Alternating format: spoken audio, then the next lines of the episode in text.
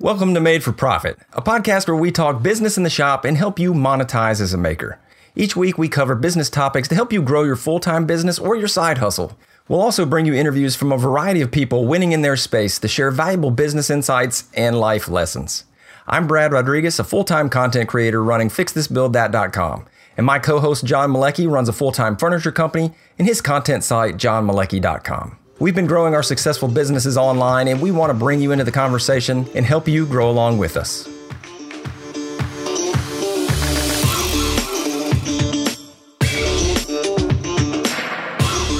Welcome to episode 105. Now, we are already in July, which means that quarter 2 is behind us and it is time for another quarterly Q&A.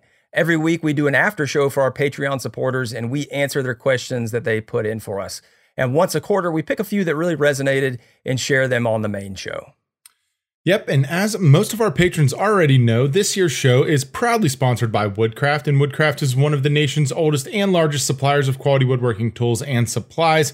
With stores in more than 70 cities across the US and an amazing website, Woodcraft is both mine and Brad's go to for woodworking tools and supplies. For all of our listeners, new and old, be sure to use the code MFP in all caps at checkout for free shipping in the lower 48 states. Once again, we really appreciate each and every one of you as listeners and Woodcraft for sponsoring the show. Absolutely. Thank you, Woodcraft. And uh, again, thank you to our, our Patreon supporters. If you do want to join that squad and be part of the MFP patron tribe, you can head over to patreon.com forward slash made for profit. Uh, but let's just jump right in, John. We have uh, a couple. We like to break these up a little bit and do two kind of product oriented and two more social media content oriented. So um, let's. Why don't you hit us with that first one from Steve? I thought this was a great one around branding. Yeah, we loved this question in the after show, and it actually got really juicy. I think uh, we, we, elaborated on this one for a good bit. And um, so uh, Steve from Steve's Custom Carvings asked the question about branding, in which he uh, states that he's additionally began the production of wooden flags and cornhole boards for his business, as well as carved signs. And he's thinking about setting up separate entities for both. Um, he's wondering if he should do a rebrand or if he should create an all-encompassing brand, um, and what kind of strategies and tips Brad and I might have.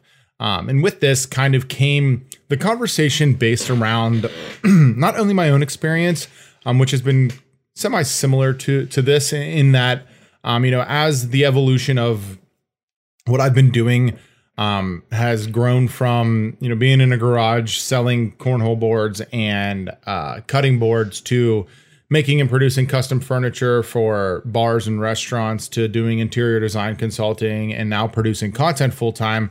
You can obviously see how much sway and flow could happen in a small business. Um, and we talked about it, I think, on like episode three, whatever the branding four, the branding episode was, like way, way back way in the back. early years. Um, yes. On how we do believe, and I do believe that uh, when you're creating a brand for something like a craft of woodworking specifically, you don't want to pigeonhole yourself with a name or some sort of uh like guess, stylistic right? Yeah. like especially trendy. I think the example we used was like rustic or pallet furniture yeah it know, was like type, ru- rustic pallet chair builder john dot com. Like you don't want to stick yourself into that would be a great website by the way. You don't want to stick yourself into a corner because if the business starts to pivot that brand's going to be needing uh, a rebuild. And so my suggestion for Steve was to consider a rebrand, but doing something that would be a little more encompassing to general woodworking or where he sees the business in two to five years um, more than where it is in the moment. Um, so, you know, starting off a business in something like carving specifically and wanting to stay within that hub or in that zone, I think is um, is a, it's a natural thing to name your business after that, right? Um, and then uh, as it continues to grow, um, you start to learn new skills and orders start to come in for things that could be tangential. I know in woodworking a lot, uh, you know, you'll get an order for a cabinet and then an order for a table and then maybe some chairs and then something completely off the rocker like molding or doing some, in, you know, in home work. And the, the, I guess the uh, idea to the general public of woodworking or being uh, a skilled laborer that's a carpenter or something like that is like this massive umbrella. And so as those inquiries start to come in with your business, when you're small, you take them. You know, you're you you want to you're taking as much uh, income as you can get, and you're trying to find your footing. Um, and then potentially, if you're you know someone like Steve who is doing carving, you could get into you know finding a lot of enjoyment and a lot of good business in selling something like wooden flags or cornhole boards. Um, but my suggestion in this isn't going to be to go and you know, rebrand the business to be Steve's custom carvings, flags, and boards. You know, it should be something that's more like Steve's custom woodworks or Steve's custom uh, garage or something. You know that that you can essentially build whatever and then marry it to the branding itself.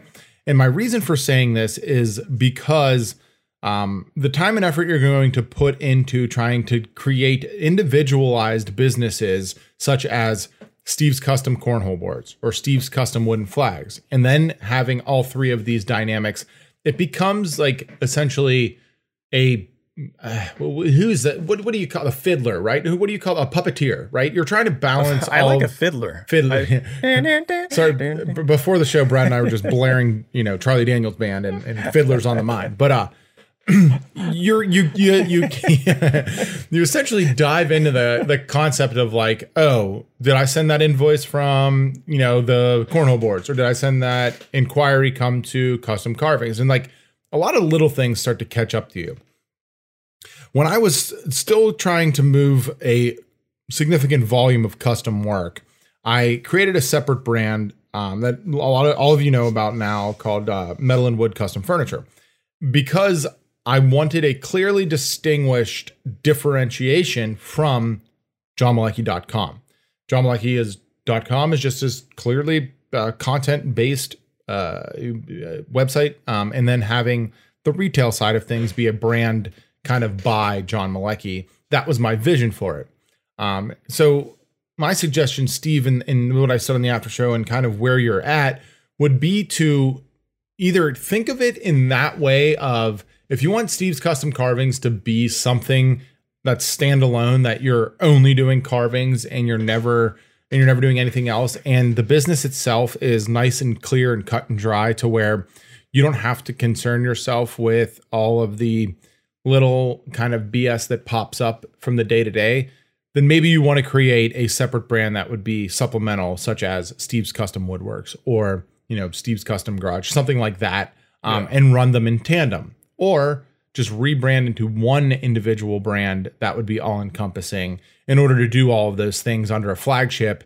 And uh, regardless of whatever's happening as long as you're building something and it's within the means of your branding you don't have to concern yourself with you know oh my goodness i just did a you know i just did a dining table and my business sign says carvings on it. Like there's a there's right. obviously some some sort of confusion.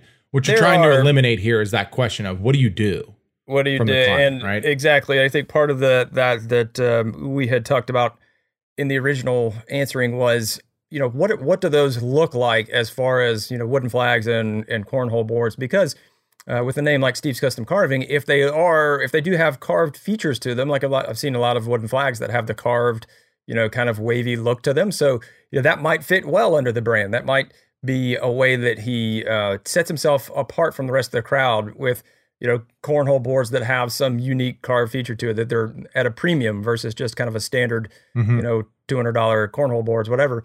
Uh, so it goes that way too. And to a bigger point, I'll hit on uh, the kind of entity question, uh, John, that you were scraping on too. But you know, it depends on like, I mean, if Steve's in Texas, then maybe he should be the fiddler because you, you got to have a fiddle in the band if you play in Texas. So mm, if you go on, uh, sorry.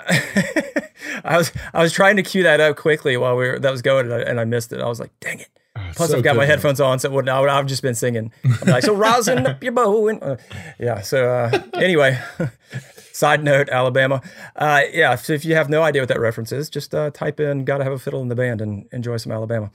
Um, anyway, from an entity perspective, it does not make much sense to go through the rigmarole and back end work of of actually having an entity. On the other hand, uh, there is something that you don't even need an LLC to do, which is called a DBA, doing business as.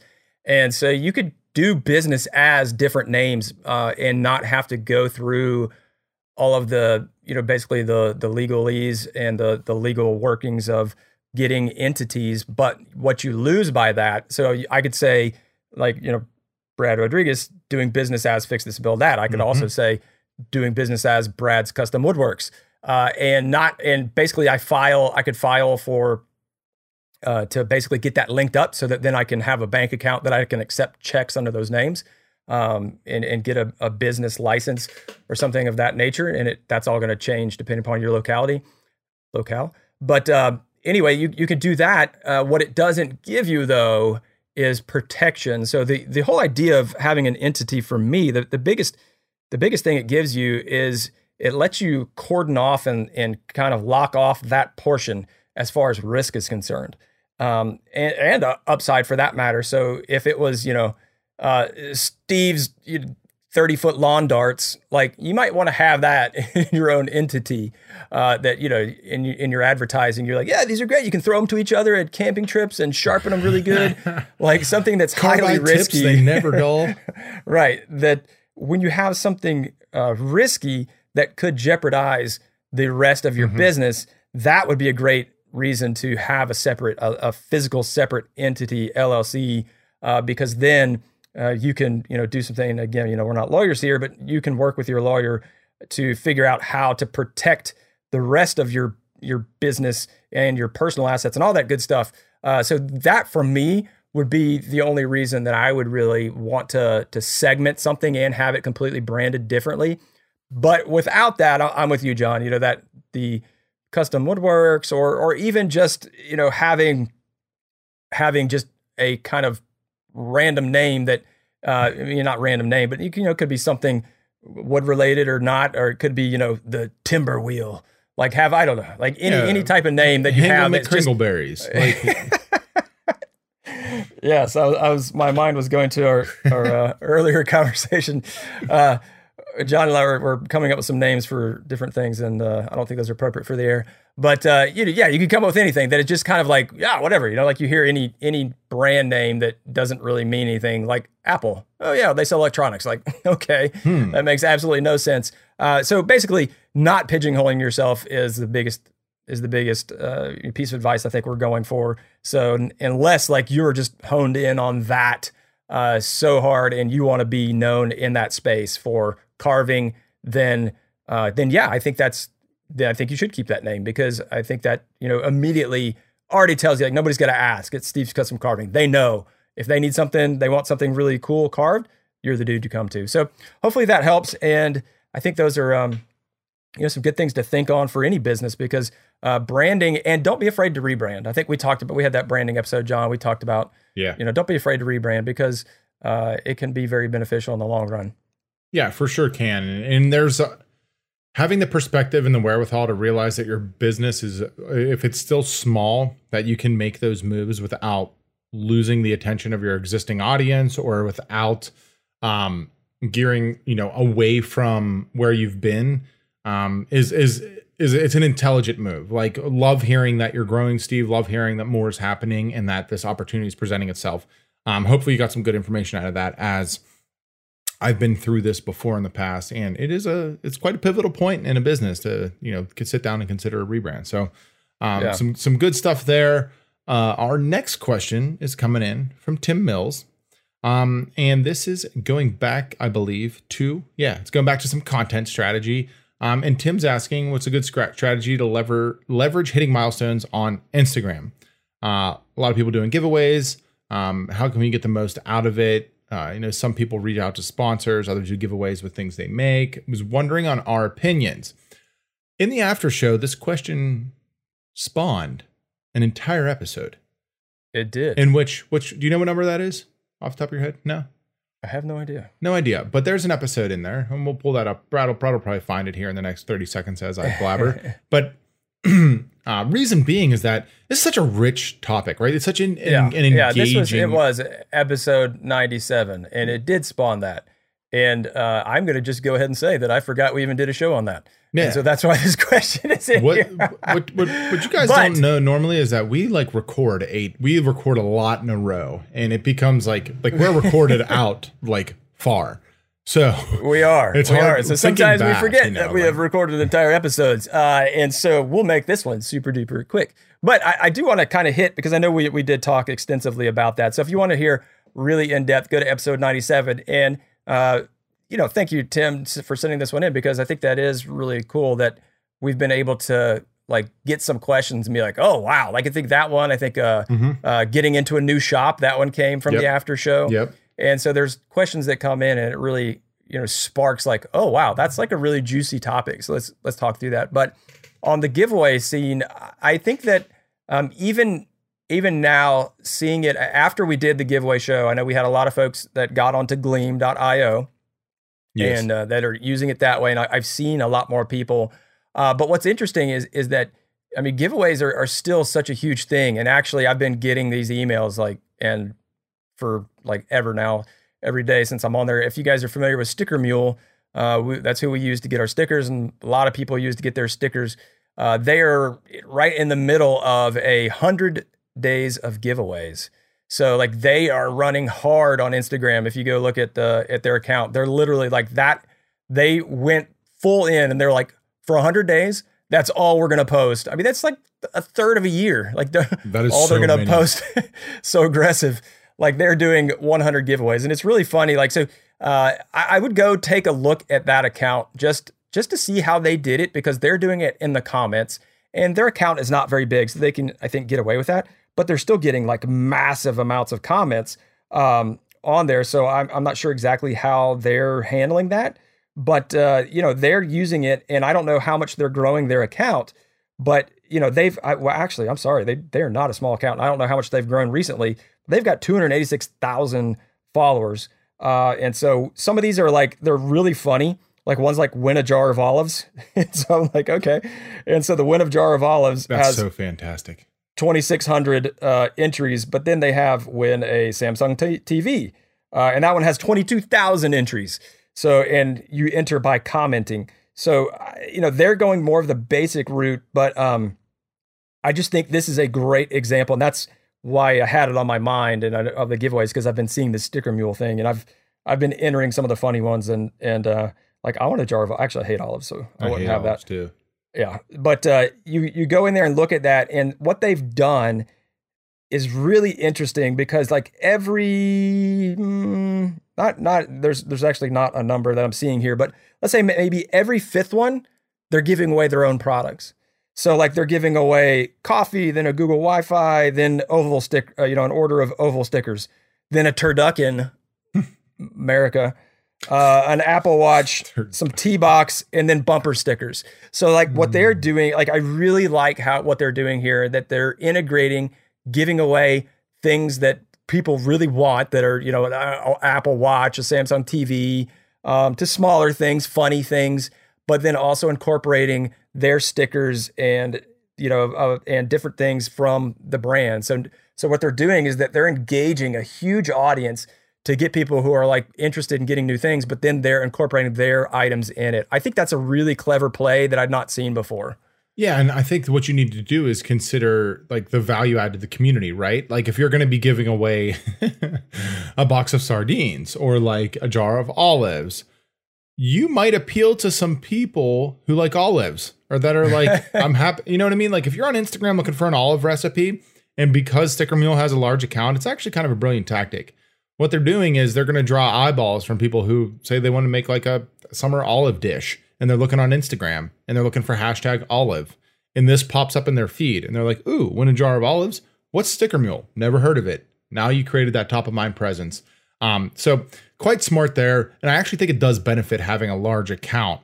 Um, but you have to be like very thoughtful and tasteful. Like, like Right. The we would never of, recommend doing a hundred days of giveaways for anybody in the woodworking space. You would lose all of your followers. Uh, yes, uh, pretty much instantly. And and well, but, I, I, know someone who tried it, and y- the commitment has to be on a level unseen before within our. And community. it has to be, and it has to be like, I think to pull something like that, like you have to make it. You have to make it where even if people aren't interested in entering, that at least it's got some humor, some comedy, you know, something in there that people will take away and not be like like basically you don't want to make people unfollow you by giveaway and i think that's you know what we're getting at right so how yeah. can you steer that whether it's something that is so broadly appealing like a tv i mean who i mean i'm sure there, there's plenty of people who wouldn't want a tv uh, you know, tiny house folks and people who just don't want a 55 inch TV uh, or don't need one. But it, it's just such a broad appeal, yep. right? And and they're also going, you know, like yeah, the box of sardines. So they're they're going all up and down, you know. So you could do, you know, Starbucks gift cards or something like that, but uh, so that you're not just pushing your stuff down people's throats and being like, "Yo, here's my products, here's my products." Like, yeah, I, I think it's brilliant, man. I, I just I saw that and I really, I was just really blown away. I was like, wow, that is that is clever.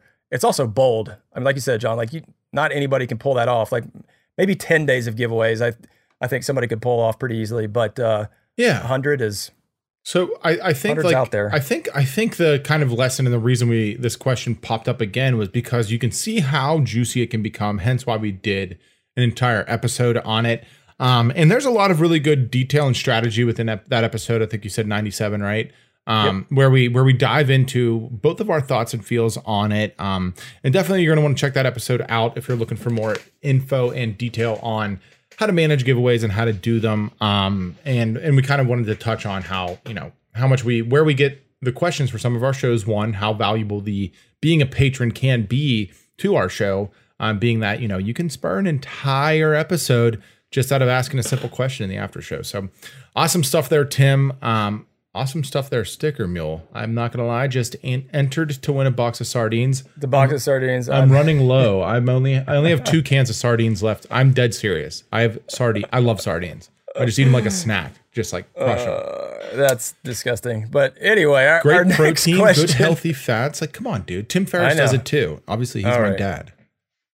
next question coming in uh, from our man uh, Brad Hubbard from Naughty Log Woodworks, and and Brad asks about email marketing, and uh, you know Brad's running his business there, and he's asking about how how can you best use email marketing to educate your customers uh, and and answer any unknowns about your product. But and this was cropping out. We've had a ton of conversations uh, with with Brad around his business, and and just trying to say you know the the broader question is how to better use email marketing, right? And then one of the things I think that that Brad gets a lot is you know unknowns or questions, and basically the idea that we were talking about with him is like you know how do you eliminate uh, the negatives and the holdbacks and the um, what do you call them, John? You get a great name for them. The roadblocks. Like how how do you take away the roadblocks for a customer in between them and their purchase decision? So whenever that's coming up, you know, can you use email to do that and help educate your customers? Um, you know, I think that email is probably one of the most underutilized resources on the web mm-hmm. for most businesses. I honestly do. Uh, I, I think there's some businesses that do it really well. I think there's some that do it really poorly and just send way too many. I mean, how many? I, I think that's the biggest thing in retail, John. Like, I don't know if you like. Yeah. I know you. We were just talking about Pottery Barn you got some super steal on some stuff from Pottery Barn. Always like, got to keep your eyes open walking through the mall. if you get signed up for the Pottery Barn email list, which I'm on, I mean, you are guaranteed. To just get blown up. I mean, oh, they, they, they got to get you like every other day. It feels like. Well, I, I mean, mean way more than once a week. All their sub brands and like and like uh, here's another like um what I find a lot too is like uh, like if you guys have heard of like CoSchedule, right? Or like neilpatel.com. Like these are yeah, great yeah. resources for online marketing and stuff pummel you with emails. Pummel. Yes. And some of us, some people are really into that. Like I do know communities in which they love a daily email. They they absolutely they consume it. It's a quick 10, I used to be 15 yeah. minutes, but like for but a value added, yes. a value added, like something like thought of the day. I, that's actually what I used to. I used to do like a uh, a quote of the day. Yeah, and I was like, you know, they're inspirational or whatever, and I was like, oh, this is cool, like quote. And then I was just like, you know, because like once you don't open that email for like a week and then you're like backlog like 10, you stop. You're like, oh my God, this is, and then yeah, you stop reading and then so, they just keep coming and you get resentful and yeah. then you just blow them up. And this is kind of like where, so where the conversation was steered on this end was like, you know, in, in the making custom furniture. So, so Brad's business is he sells and produces high end custom furniture. And so with that, you know, creating an email marketing campaign in order to create an educational drip for your community, like what's the value add going to be there? And is it something that you want it to be based around problem points or those roadblocks in a buyer's experience? And in in my experience, I always lean to no you're not ever going to try to put the blinders over a client that's looking to buy by trying to like coerce them out of any potential problems within a project. But anytime you harp on negative, you're always going to get more negative in my experience. And so I'm always trying to look at how this could be positive. And Brad's question specifically is asking about educating the customers on unknowns. Well, those unknowns specifically start to come in things that are like what kind of finisher are you using or what kind of wood materials using, what's your joinery methods and and there's going to be a very small segment of your audience that actually cares about that kind of stuff. They're going to care that you use the two-part catalyst lacquer to spray your uh, dining table that used, you know, EcoPoxy, epoxy, and diamond finishes, tints, and um, that that's it's great if you want to facilitate that audience. But with that also comes the opportunity for potential uh, annoyance, like Brad kind of said, with with overpopulating their email and inbox, and two asking questions on things that are going to take your time away from uh, what else is happening within your business, right? Like if you're a one man wrecking crew like Brad is, you're going to want to be sure you're in the shop making furniture or you're selling furniture. When you have questions to answer, it's a quick phone call or something that is extremely pertinent to the to the topic at hand. Um, so by sending out an email to say a couple hundred people and potentially getting a couple hundred people coming back to you and saying, oh, I didn't know what mortise and tenon was. Can you tell me more about it? And you get three people doing that, then you're writing three emails on mortise and, like you're just completely off the rocker on what's happening. Um, so I think Brad's intent with this concept was to see what kind of value add to the buyer experience there would be um, for potential clients down the line. And in this instance, I don't know if email is the best opportunity to do so. I definitely think driving to an FAQ on your website would be a much better opportunity um, you know, having some frequently asked questions somewhere for people to go and read um, that isn't thrown in their face, right? You're not going to, you're not going to walk up to someone and say, Hey, thank you so much for your business, and then punch them in the face with 12 different problems that could potentially pop up in your project, right? You're going to be, no, you want to sail on that high ground as long as you can. And if a problem pops up or someone has a question, drive them somewhere that's more educational individualized piece of either content or um, literature that can help them through this problem. Yeah, Sending it in an email. I think drip. it's like the negative. I think what you're hitting on that though is like, don't spawn more. Don't don't answer questions they're not asking, right? Because then that you know they they start thinking like, oh well, should I be worried about that?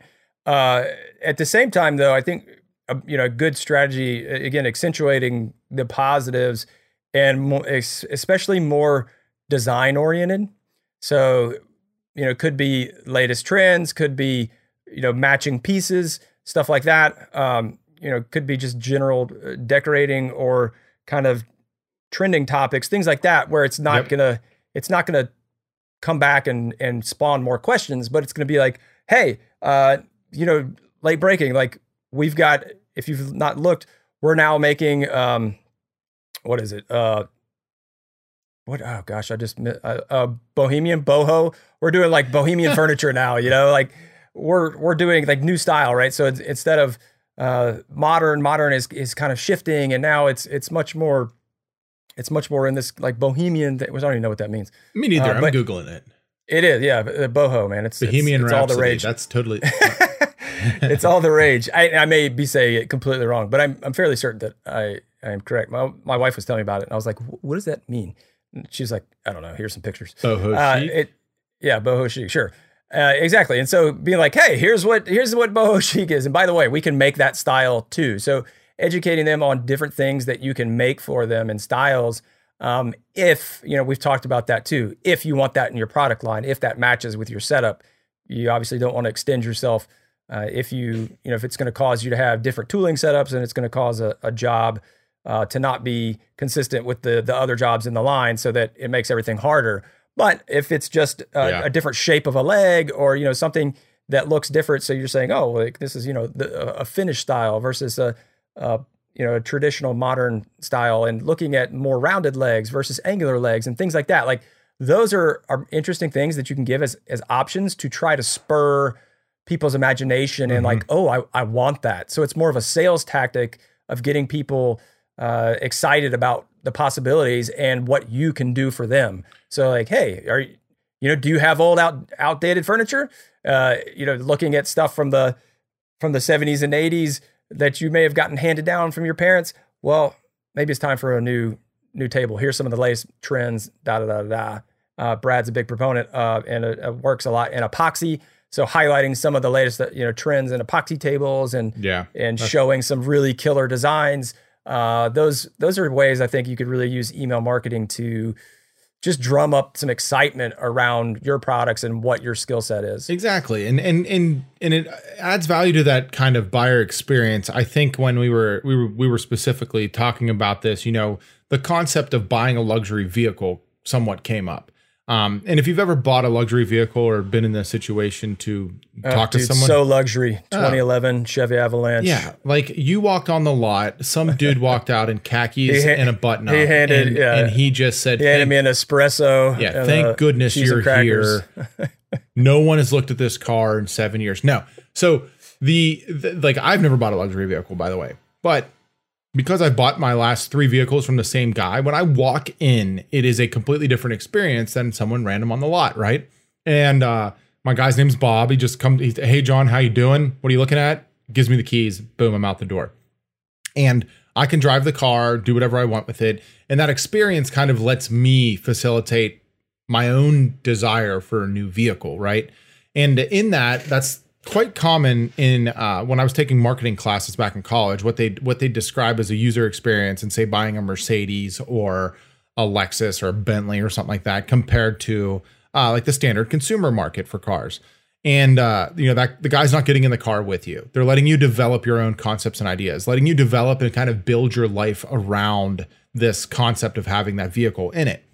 Well, if you want to use email marketing uh, effectively, my suggestion would be to do something di- like similarly with the marketing tactics itself, right? So, like uh, Brad, for instance, makes a lot of epoxy furniture. Using that to uh, facilitate, you know, trends in the industry, perhaps with the market, and then giving the individual reading the email the opportunity to put themselves in a place where they could see that piece of furniture in their life. So by doing so, you justify yourself as an expert potentially in with whatever type of furniture you're making. Say, you know, uh, if you're doing modern furniture, um, you know, you want to create a modern aesthetic in a not modern home. Here's five tips to modernize your existing living room, kind of thing. And using those opportunities to not only justify yourself as an expert from design standpoint, and uh, you also give value to anyone reading it, not just a buyer if so no one's buying your furniture, they're still going to get a tip on how to use, you know, different types of tufted pillows on a couch with a modern duck table in order to give a completely different look for the spring or the fall or whatever it might be. So think about those opportunities to add value to the customer experience or the potential customer experience comparative to a transactional experience, right?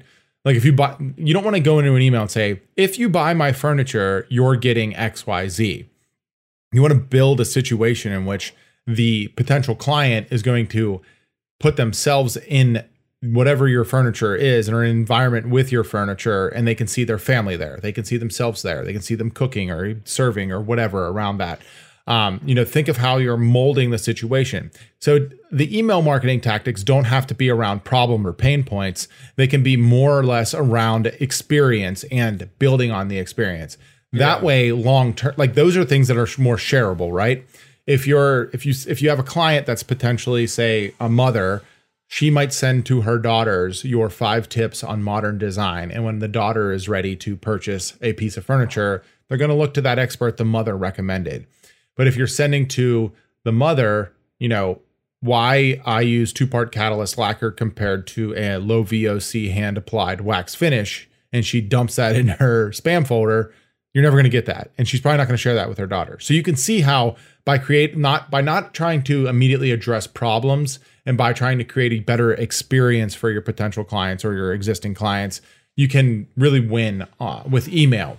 And that's specific to this space, right? Like, so I mean, we all have emails. And I, I, I, I'm not gonna lie, I, I get targeted on email marketing, and I kind of dig it sometimes. Like I'm like, wow, that was great. like I'm gonna go down this rabbit hole and see if maybe I might buy because Oh yeah. If it's if it's good, if it's savvy, if it's clever, I I I understand that there is uh, psychological techniques that go into this stuff, and I appreciate them because they are difficult yes. to execute on. That's so, right, but that that's like you got to be good at it though. Like we we talked about this before, John. I think you know who this is, but I am on an email drip from from somebody who who, who does kind of something similar to what we do, but. Uh, and I literally I joined it and I'm on it like just so I can read the emails. I'm like, this is brilliant, and uh, and just watching it and see how they engage and interact because there is. Eh, I've been uh, I was recently re-listening to uh, StoryBrand by Donald Miller. Good book. And oh man, it's it's so brilliant. And like you said, John, so you know he talks about solving the you know either the external problem, which would be hey, I need a place to eat my food, which would be a table, or the internal problem, which is like I want people to be you know I want to I want people to not come in my house and I don't want to feel ashamed to have people over my house because I've got a dingy table. And so like how do you make them the hero and make them be you know so addressing like this table like would look amazing in your dining room, you know, or basically, you know, it gives you more seating areas so you can have more people over and you don't feel like, you know, you're cramped around this little mini table. Like basically like how do you make the customer win out of the email? And like exactly what you said, John. It's it's not it's not about your process. It's about like putting that piece of furniture in their lives and letting them see why their lives would be better yep. having a piece of your furniture. And that, that way when they're and here's what I here's what the one of the beauties of making furniture for me is is that when that experience does happen, they're remembering you for giving it to them, right? For making that moment happen. When you have a beautiful dining table and the family has an unbelievable uh, experience or say at a holiday or something around it, they're going to remember you and thank you and be uh, they're going to be value added to their lives because of their experience with yourself. And that's what you're trying to capitalize on with email marketing within our niche. You're not trying to promote sales. You're not you don't want to try and promote. I mean, yeah, there's times and tactics that that work for that kind of stuff. Don't get me wrong, but if you're going to create a consistent email list within selling custom furniture, my suggestion would be to go that route. For everything Brad just said, as well as like what we all you feel inclined to click on or participate with more within our lives. Right? Love it. Love it. All right, we have our Ju- last one. Juicy. but I want I want by the way, I want you all to know that it is like 90 degrees here in Pittsburgh. I'm in a hot box and we turn my air conditioning off for the show so that I have the beautifully crispy perfect sounds that are coming through this mic right now. Yeah. And I'm profusely sweating and dripping all over myself at the moment. Especially that, after talking about that email. It's all good. I feel like you should put a a story post of the of your air conditioner too, just so people can see what you're working with. I, I, will. I'll throw that up there. Hashtag boob, yeah. boob sweat too. All right, our last question, another content question. Uh, we had a, a, couple questions on this actually. We had one and then a follow up, uh, and it's about TikTok. So if you have no idea what TikTok is, you're not alone. Uh, but TikTok is a new social media platform and basically, people were asking and seeing folks post on TikTok and cross post onto Instagram. And the question uh, from Dennis Nestor and then Adam from Lazy Guy DIY was, um, you know, what should we be there? What you know, what does this mean? Is is this a place where uh, we can actually leverage? So the first question was, hey, like, what's what's the deal? Should we be jumping over? Uh, when we kind of answered that in the after show and talked about the fact that you know we thought it was probably not the right crowd. Uh, and then the follow up question from Adam was, well, you know, how how can we leverage that, knowing the current state of the platform, which is a very very young audience. Um, and so it, it's interesting. So if you're not familiar with TikTok, it used to be, or at least it used to be uh, Musical.ly. Musical.ly, and then Musical.ly is I don't know if they just totally killed that, but TikTok bought Musical.ly and basically has now become the new Musical.ly. And uh, the the kind of the genesis of it is it's a it's kind of like Vine so it's very short clips um, where people are, and they're not totally, they're not that short, but where people are singing and they're either lip syncing. So like they actually have licensed music on there. So you could put on, you know, whatever, Katy Perry or whoever you want to have on. And then uh, lip sync to it and then do you like that? I love it. That's Katy Perry, that's whoever that's what comes. You want to have on. I was expecting like Cher or, or yeah, yeah, yeah, Katy Perry, man, come on. I, I I went down a oh like I went down a huge rabbit hole last night of like. Do we want to know this? No, you don't. Uh, I was like just looking at all this pop stuff and and looking at. Uh, I ended up like like Miley Cyrus and Taylor Swift, not just like looking at their stuff that they've done with like Ellen. And right. uh, oh, yeah, so Ellen is Ellen's she's so the best. Anyway, uh, so yes, I was down like a horrible, horrible like pop rock. Oh, I do it all just, the time. Oh, it was it was so bad. And then but anyway, YouTube keeps serving them. Ugh. Right, exactly. And so like that's the audience. That's the audience is those folks who love who love Miley Cyrus and Taylor Swift and and I think I, I think th- it's important as far as my knowledge to, goes to point out that the that the platform itself is inherently based around short attention spans, which is very very common. Yes, in millennials and, and, and comedy and comedy. Right? It's it's almost like sketch comedy. I mean, it's it's like you said, John. I mean, just by the nature of it being based around music, is that people are coming to be entertained not to to mm. learn and and grow community. It's more like what can I flick through and laugh at, uh, or just see somebody that's really awesome.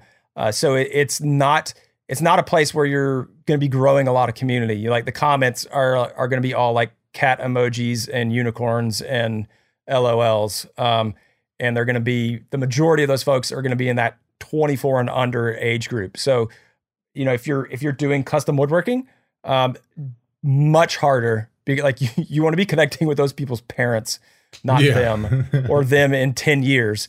Um, but from a content creator, so I, I think that would probably be the the one area where we would look at it and go, okay, if you are a content creator, if you're trying to build an audience, because uh, you know the thing is, is that an audience is an audience, whether that's on TikTok or Instagram or Twitter or YouTube or wherever. If you have eyeballs that are saying, hey, we want to see what this person's doing because we like it for whatever reason, because it's entertaining, educational, inspirational, whatever it is, uh, that's valuable. And if you have content that you think, you know, like one of the guys like that I think would do great, and I don't even know if he does TikTok, is uh is Jason Hibbs from Bourbon Moth mm-hmm. because you know he's like sketch comedy, right? And that's a small portion of what he does for his woodworking, and then he does really awesome woodworking the people on TikTok, like that audience would love just kind of like the funny sketch stuff. They would could care less about his woodworking, uh, more than likely for the vast majority of them. But having like the funny portion of it and tying that in, so you know that's how I would see somebody who is like just really naturally uh, inclined to do those kind of funny things and and make the videos. That that could be a place where yes, you could excel and grow a following. And then you know what you do with that and how you convert that. Uh, I don't know how much conversion is going to be there to go from TikTok to then get them to long form YouTube. Because, like John said, that's going to be totally different. People are digesting a 15 second thing versus a 10 minute thing. Yep. Uh, you know, that's probably not going to happen. But, uh, you know, if you had a half a million followers on TikTok, like you could get sponsors on that platform. And that's a thing. Yeah. And I think that's how you have to kind of look at any sort of platform, right? Is that it's its own entity. But you can actually live and die on an individual platform. That's why that's why we're both advocates for for diversifying your portfolio, right? If you're just an Instagrammer, like get on YouTube. If you're just a YouTuber, get on Instagram. If you're on Facebook, you know, get on something. Have a website.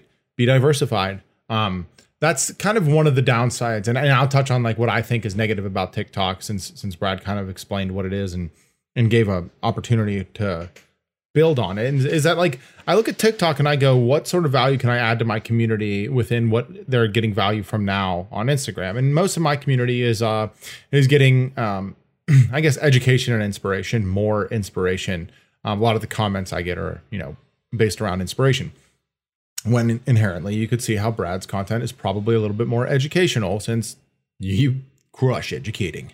But TikTok is just such a short time span how do you educate? And it's not necessarily you can't, it's just a matter of how do you pivot what you're already doing in order to apply it to that platform and how people are consuming content on that platform and adding value to an audience or potential audience that could be there. I personally have no interest in having a 13 to 22 year old audience. They have no money, they can't buy anything, and our sponsors want conversion for uh, product. They want to see consumables and like and like so. We're not just trying to create brand awareness for the potential buyer always long term. It's, you know, like you work with a brand like Diablo or Titebond or something, like they sell blades and glue. Like they're things you use and that reuse, and you're trying to keep them in brand for life. And um, it's just very hard to do that to a 13 year old in my eyes. And that's why I haven't gotten the platform. Um, as the demographic gets older, which happens with every platform, Instagram used to be at least 10 to 15 years younger uh, as far as the um, general user demographic uh, when it got started, you know, um, then it may be more valuable to individuals like ourselves who have core audiences of people who are significantly older than the general audience of TikTok right now. But does that mean it's not somewhere you want to be? No. That's just my perspective on it. And that, like, if I was to build an audience of 13 year olds, I can very, very likely say that I couldn't convert them onto buying anything that I'm selling, uh, whether that be plans or a course or attention uh, for brands that are looking to buy. And, and I just know that for me personally, um, I just think it'd be more work than what it's worth, right? especially with so yeah. much lack in my in my portfolio for platforms like Facebook and Pinterest that do have massive audiences and massive uh, value add to my brand in demographic for where I should be. You know what I'm saying? Yeah, I think you got to have to look. I mean, that's you know basically what we're getting at is that how does that audience align uh, like, with the audience you want to have? If you're 20 years old and your you know your youtube channel and your instagram and your woodworking business is based around um, making woodworking more fun and approachable for people that are younger than you crush it on tiktok yeah i'm right now looking at how i can do that on instagram and get younger people that are right. in their 20s and it's about you know? relatability too right i mean i have a, a ton of young woodworkers that follow me and engage with me and uh, you know I, I get dms all the time from kids that are 13, 14, 16. And like, yeah, for one of those, like where I could really see for like a young person who's already on there, like, like consuming the content as like part of the community, because that's what we always talk about, right? You got to be part of the community of a social media platform. Uh, if, if it's like a, a young woodworker and then they start making just something, you know, they're not making $5,000 dining tables. Maybe they're making like a little wooden, uh, you know, earphone wrap or like you know those little things that look like fish or whatever that's something that you're selling for like 10 bucks like that something that kids would think cool or that kids their age would be like oh yeah like dude i would totally love to have that and it's something that's actually affordable that a kid could have some money you know to to shell out 10 or 15 or 20 bucks for something that's a whole different thing. That would be a perfect example of somebody who could use that because they're going to one be relatable. If I got on TikTok, these dudes are going to be like, "Whose dad got on here? Whose granddad is this?" Like, you know, they're going to be like, "Why is this guy trying to talk to us?" Uh, unless I was like, you know, super engaging and and doing something on their level. So know the audience that you're that uh, on the platforms that you're going to. And I was just talking with a brand yesterday we're talking about my different platforms. And we were going through and looking at the ages uh, as well as geographies of the different platforms. And, you know, an interesting thing is, uh, and John and I, we, John, we talked about this, uh, you know, a week or two ago as well, is that Instagram, uh, on Instagram, my Instagram following is only 40% US. So Instagram is very international platform uh, much much more so than Facebook. On Facebook, I, I, was I hadn't looked at it, and I don't know if I'd ever looked at it. I looked at Facebook, and seventy five percent of my Facebook audience is U.S. based. So it, it's really an interesting thing like that when you start looking at the the complexion of audiences and who you're reaching, and so what do those things mean, and what do they mean to brands, and so you know that's something that. But that's I think we all got to remember that at. that's where we make money. Like if you're selling tables you don't want to be like who's going to buy a table on TikTok, right? Like what's right. going to be the, like so you so just be. A lot of people are like, you know, you'll listen to someone like a Gary Vee who says like, be wider, be wider, be wider. You know, you want to be on every platform, and that's great, but you need to do it deliberately. Like Brad, when did you get on YouTube? Yeah, like that. That was after I did the blog and the Instagram, so it was like right. 2016. Yeah. So you like you just took a you took a deliberate and like thought out uh, process in order to get you onto a, a, platform that you knew you could add value to, and then you executed on it. It wasn't just like, hey, let's try this. Like that's what Twitter is for us, right? Yeah, we'll just throw stuff at Twitter, see, you know, something, whatever. And uh, and yeah, TikTok. I, I don't know. I, you never. It's, it's also like a, it's a like you just said though, John. It's uh, Instagram was probably a younger audience. I mean, it was a younger audience five years ago. And maybe TikTok evolves, right? Because as those kids age up and as the the age of TikTok and more people start seeing it and they want to drift over there, you know, that's going to change in time. So that's kind of point in time today, you know, July 2019. Uh, we'll see where it progresses, but it does have a lot of momentum. So I, I completely understand also why people are like, dude, should I be here? Uh, so it never hurts to just go over there. Like if you can repurpose content also and go over there, like I know we've got several folks in the woodworking, um, you know, kind of sphere and community that have tens of thousands, you know, 50, 70,000 followers on TikTok already. Uh, so, and there was all this, so this whole paid thing that a lot of people went on to and they were paying them to post on TikTok, mm-hmm. but others who didn't and still have 50 or 70,000. So, um, yeah, I mean, you, you can, and if it's, if it's something that excites you, just go do it anyway right? That and yeah, and kind I mean, of build an audience and then see what happens from there. Because if it if you're into it, if you're going there just to say you're on TikTok, then don't do it.